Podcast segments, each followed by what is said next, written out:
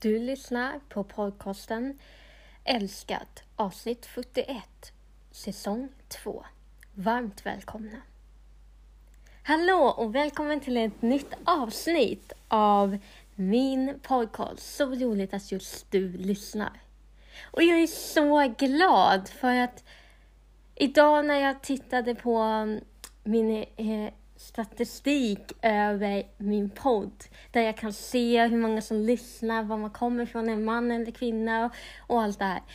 Så ser jag att ytterligare ett land har börjat att lyssna på mig. Alltså det är så fantastiskt. Jag är så tacksam. Um, och jag hoppas verkligen att ni som lyssnar på andra länder förstår min svenska, så ni förstår vad jag snackar om. För jag tycker det är så viktigt att förstå vad allt handlar om. Men tack så jättemycket ni som lyssnar. Idag ska vi prata om att gå nära gränsen, att vara så nära den här linjen som man bara kan vara. Och vi ska också prata om svordomar. Och då undrar folk, va?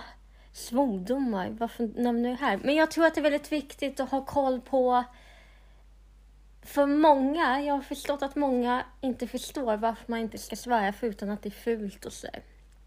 Så allt det här ska vi köra i det här avsnittet. Så luta dig tillbaka och vänd ut så kör vi igång.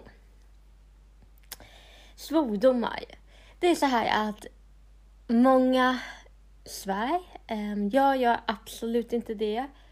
Ehm, om man har en syn på att ah, om man är kristen så får man inte svära, åh vad tråkigt. Men det man inte förstår, det är att svordomar är inte bara ett fult ord, utan det är ett tillrop. Um, som att jag säger tack Jesus för det här, eller gode Gud hjälp mig i den här situationen. Det är likadant som att svära, alltså att tillbe den onde, att säga kom den onde till mig. För det är precis samma sak som att tillbe den gode, att säga tack Jesus, Herre kom. Som att svära. Det är liksom en tillbedjan kan man säga. Så därför ska man inte svära. För man tillber den onde. Och vi vill ju inte att den onde ska komma och förstöra våra liv. Utan vi vill ju må bra och ha ett bra liv. Och då skippa svordomarna. Sen kommer vi till det här med gränser, linjer. Hur ska vi hantera det? För att det är alltid så kul att gå nära den här linjen så man nästan kan ramla på nästa. Det finns så mycket som står i Bibeln, det här ska man inte göra. Och det är också sådana saker att man tror att det är massa regler kring vad det står i Bibeln. Saken är att det inte är regler. Man ska följa de här, men det här är för det bästa. Det är för ditt bästa, för att du ska må så bra som möjligt. Det är så enkla grejer som är så viktigt att följa. Jag menar, det är ingen som mår bra att dricka alldeles för mycket. För du kommer må dåligt sen och vissa blir sjuka av det. Och det finns en anledning varför vi inte ska dricka på grund av det. Eller um, det finns så mycket annat. Du ska inte slåss, du ska inte mörda. Det är såklart du inte ska göra det, för det är inte bra. Det finns till och med regler, eh, lagar i Sverige med det.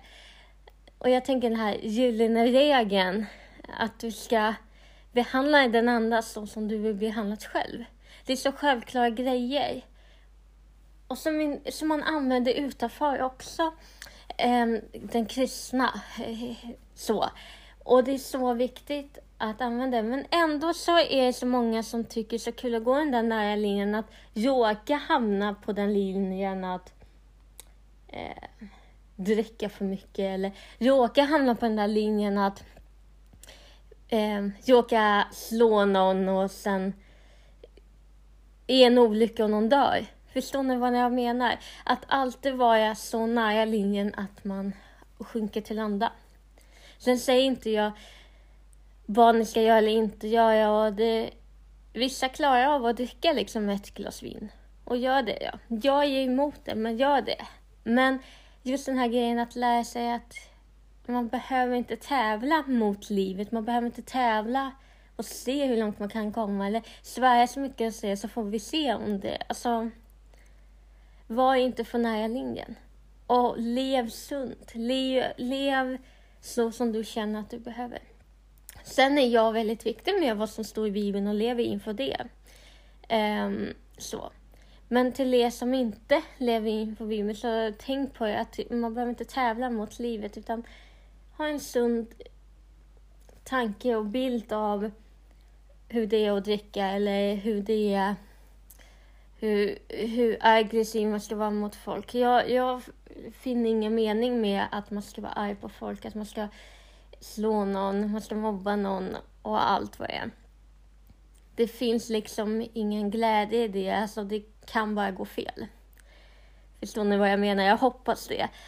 Det är lite svårt att förklara ibland, men lev som ni vill, men tänk på konsekvenserna i det. Och allt som står i Bibeln, det är bara för att vi ska må bra. Inget annat. Så att svära, ta svordomar, det är att tillbe den onde. Så tänk på det nästa gång du börjar svära. Att eh, göra sådana här saker som man inte ska göra eller som kan vara farliga. Att gå över linjen. Tänk en extra gång innan ni tar konsekvenserna för det. För att jag tror att det finns så mycket mer av livet än att tävla mot vad som är bra eller dåligt. Men sen finns det tjusningar såklart med allting. Och det viktigaste är att jag som person vet vad jag gör och vad jag känner och vad jag står för. Du står för något annat och lev det livet då. Men det är viktigt att veta vad det kan innebära. Sen får man ta sitt steg, man får välja väg och det blir jättebra. Så det tror jag verkligen på. Så fantastiskt ändå att vi får val i livet. Gud skapar ju oss med egen vilja. Och det tycker jag är jättefint. Så det gäller att ta och tänk på hur du vill leva ditt liv och sen ta i den riktningen. Och jag väljer att tro på min bibel, inte bara min utan den riktiga bibeln som finns. Och jag lever så gott jag kan i det. Ehm, och bara ha Gud i fokus och bara tacka Gud för det. Och jag vet vad jag ska göra och inte göra. Och det gör jag. Du har lyssnat på podcasten Älskad. Del 41, säsong 2. Tack för att du lyssnar.